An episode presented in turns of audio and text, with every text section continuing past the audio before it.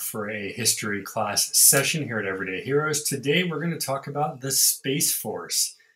Yes, it's a thing. Let's talk.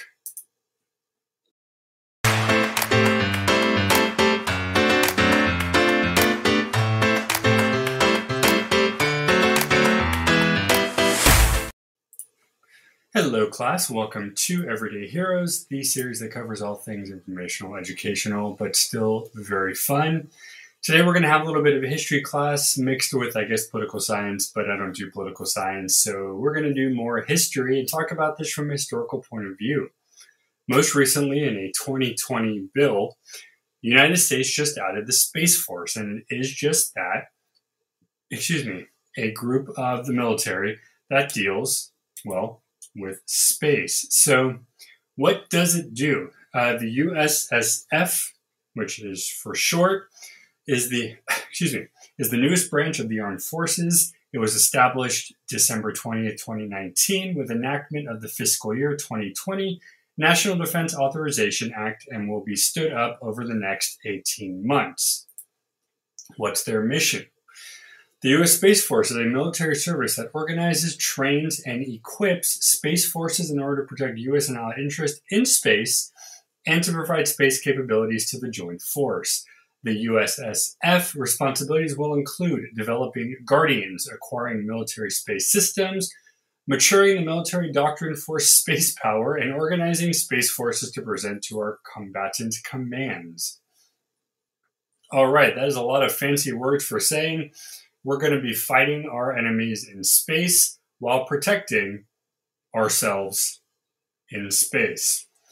Now, a lot of people scoff, and to be honest with you, this is a very odd thing. However, in terms of protection, historically, we like to get in at every angle that we can and make sure that nobody has the upper hand. Also, from the historical perspective, the more you deal with things without out of your norm, well, the more issues you might end up having. And the one thing we know about space from a science standpoint or historical standpoint is that we don't really have the say in what happens. Space in general is a very dangerous place to be unless you are a professional, i.e., somebody who is an astronaut, a um, astronomer, physicist, anybody who does this for a living, you can't just throw people up there. And I know they are not going to do that. However, you got to make sure that if you are picking people, you got to pick people that are understanding how lacking they will basically have with their family and friends because you're probably not going to be coming back down to earth anytime soon if you are stationed in a a space station. Now, historically, again, this is the idea is common for the US and probably for other places like, say, Russia or China, those who have great interest in technology, specifically space. But, guys, remember, I've talked a lot about um, ancient history where rulers and people try to go ahead and put together these big capabilities only to find out that they don't have the ability or capability to hold, and it all comes tumbling down. But let's see what they say is our need.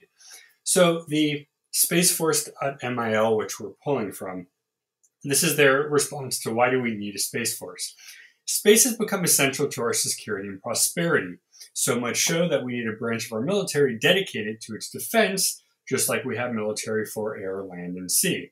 All right, well, I guess generally speaking, that makes sense. However, I would be far pressed to say that space is essential for us. Space and the universe, well, if you listen to me this morning, you know what I'm talking about. Um, unfettered access to space is vital to national defense, and space systems are woven into the fabric of our way of life.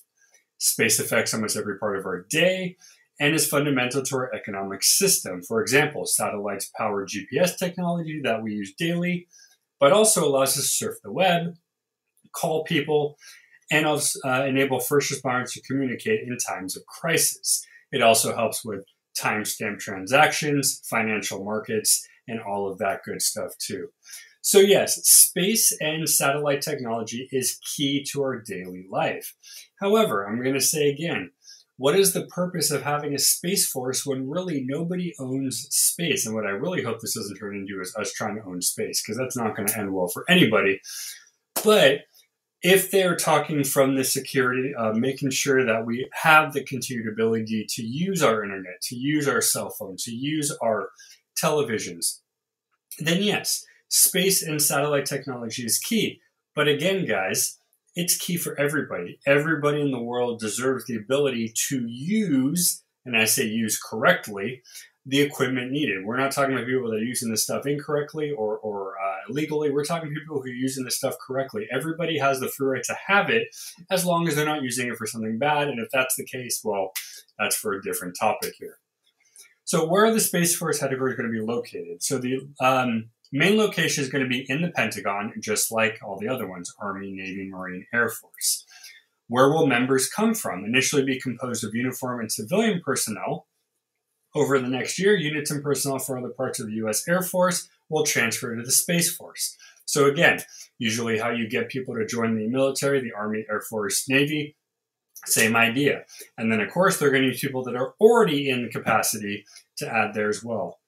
Um, the last question they had is what happened to Air Force Space Command? Are they personnel now in the Space Force?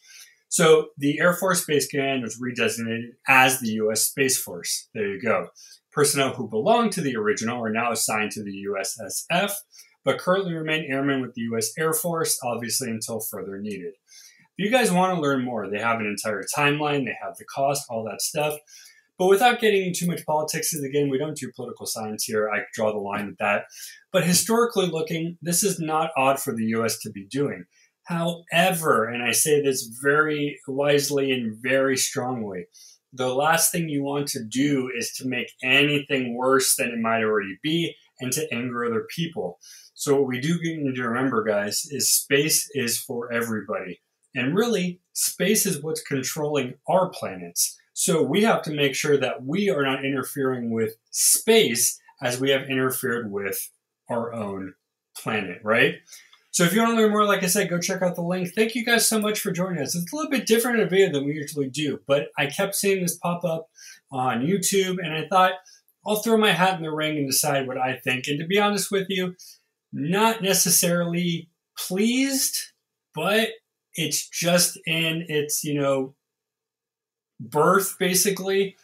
Let's see what happens in the next few years. All right, guys, uh, that's it for today. But keep the conversation going on Discord and Post. Check us out on YouTube and Twitch. Thank you for watching, and as always, stay curious.